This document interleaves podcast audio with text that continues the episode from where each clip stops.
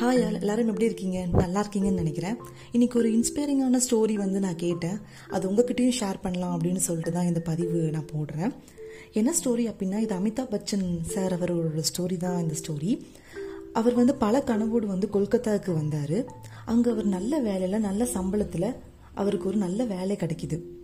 என்னதான் அவருக்கு நல்ல வேலை கிடைச்சாலும் அவர் அவர் மனசில் வந்து ஏதோ ஒரு எம்டினஸ் ஏதோ ஒரு மன மன அமைதியே இல்லாமல் இருக்காரு. அவருக்கு வந்து அது ஏன் அப்படிங்கிற ஒரு ரீசன் வந்து அவருக்கு புரியவே இல்லை. சரி அவருக்கு வந்து அந்த டைம்ல ஆக்டிங் மேல உள்ள இன்ட்ரெஸ்டும் அவருக்கு அதிகமா இருந்துச்சு. ஸோ என்ன பண்ணுறாரு அப்படின்னா அவரோட ஃபோட்டோஸ் எல்லாத்தையுமே அவரோட ஃப்ரெண்ட்ஸுக்கு அனுப்பி வைக்கிறாரு. ஸோ தட் அவருக்கு ஏதாவது ஒரு காண்டாக்ட் கிடச்சி நம்ம கோலிவுட்ல என்டர் ஆகலாம் அப்படின்னு சொல்லிட்டு அவருக்கு ஒரு தாட் இருந்துச்சு. கோலிவுட்ல என்டர் ஆகிறது அப்படிங்கிறது வந்து ஒரு சாதாரணமான விஷயமே கிடையாது. அது நம்ம எல்லாருக்குமே தெரியும். அவருக்குள்ள பேஷன் வந்து அதை பண்ண வச்சுச்சு. அவர் என்ன பண்ணாருன்னா அவரோட ஃபோட்டோகிராஃப்ஸ் எல்லாரையும் கொடுக்க அவருக்கு ஒரு ஃப்ரெண்டும் இருந்தார் நானி சிங் அப்படின்னு சொல்லிட்டு. நானி சிங் யார் அப்படின்னா ஷாத் ஹிந்துஸ்தானி அப்படிங்கிற ஒரு படம் வந்து அப்போ எடுக்கப்பட்டுச்சு. அதில் வந்து ஒரு கதாபாத்திரத்தில் வந்து ஒப்பந்தம் ஆயிருந்தாரு அந்த ஷாத் ஹிந்துஸ்தானி படம் வந்து டைரக்ட் பண்ணவர் யார் அப்படின்னா கே ஏ அபாஸ். ஸோ அந்த கதாபாத்திரம் நிறைய அந்த படத்துக்கு தேவைப்பட்டதுனால நானி சிங் என்ன பண்ணுறாரு அப்படின்னா அமிதாப் பச்சனோட ஃபோட்டோவையுமே வந்து கே ஏ அபாஸ்க்கு வந்து கொடுக்குறாரு. சரி உடனடியாக அந்த பையனை வர சொல்லு. நம்ம படத்துலயும் நிறைய கதாபாத்திரம் தேவைப்படுது அப்படின்னு சொல்லிட்டு கே ஆபா சொல்லவும் அமிதாப் பச்சன் வந்து நைட்டோட நைட்டா கொல்கத்தால இருந்து மும்பைக்கு போறாரு. அடுத்த நாளே வந்து கே ஆபா சொல்கிறாரு சொல்றாரு நான் உனக்கு இந்த கதையை ஃபுல்லா நரேட் பண்றேன். உனக்கு பிடிச்சிருந்தா மட்டும் இந்த கதையை நடி அப்படின்னு சொல்லிட்டு சொல்றாரு.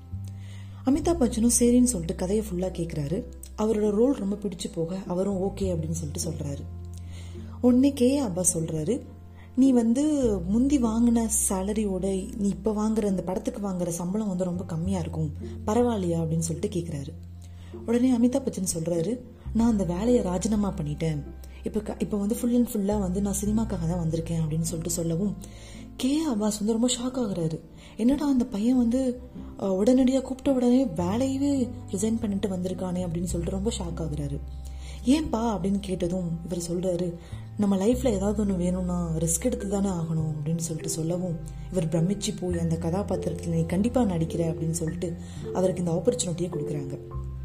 இவரும் அந்த கதாபாத்திரத்தை நடிக்கவும் அந்த படமும் ரிலீஸ் ஆகுது. அந்த படம் ரிலீஸ் ஆனதுக்கப்புறம் அமிதாப் பச்சனுக்கு நல்ல வரவேற்பும் கிடைக்குது. அதன் மூலயமா வந்து அவருக்கு பல பட வாய்ப்புகள் கிடைக்குது. அந்த பட வாய்ப்பில் நடிக்க நடிக்க அதில் நிறைய படங்கள் வெற்றி அடையவும் சில படங்கள் தோல்வி அடையவும் இருக்குது இன்னைக்கு அவர் ஒரு பெரிய ஸ்டாரா இருக்காரு. இது எல்லாமே வந்து ஒரே நைட்ல நடக்கல. அவரோட முயற்சியும் அவரோட விடாமுயற்சியும் தான் இது எல்லாத்துக்குமே காரணமா இருக்கு. நம்ம தின தினமும் வந்து பல கனவு கனவோட நம்ம வந்து மனசுல இருக்கும். நம்ம இது பண்ணணும் அது பண்ணணும்னு சொல்லிட்டு டெய்லி நம்மளுக்கு ஏதாவது ஒரு தாட்ஸ் ஓடிக்கிட்டே இருக்கும். பட் ஏதோ ஒரு ரீசன் கண்டு நம்ம அதை பண்ணாமே இருப்போம்.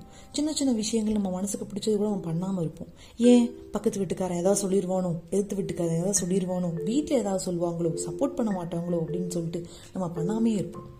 இந்த வீடியோ முடிஞ்சக்கப்புறம் உங்களுக்கு அது என்ன விஷயம் அப்படின்னு உங்களுக்கு மனசுக்கு தோணுதோ அதை உடனடியாக பண்ணுங்கள் see you next next episode. Until then it's bye from Priya.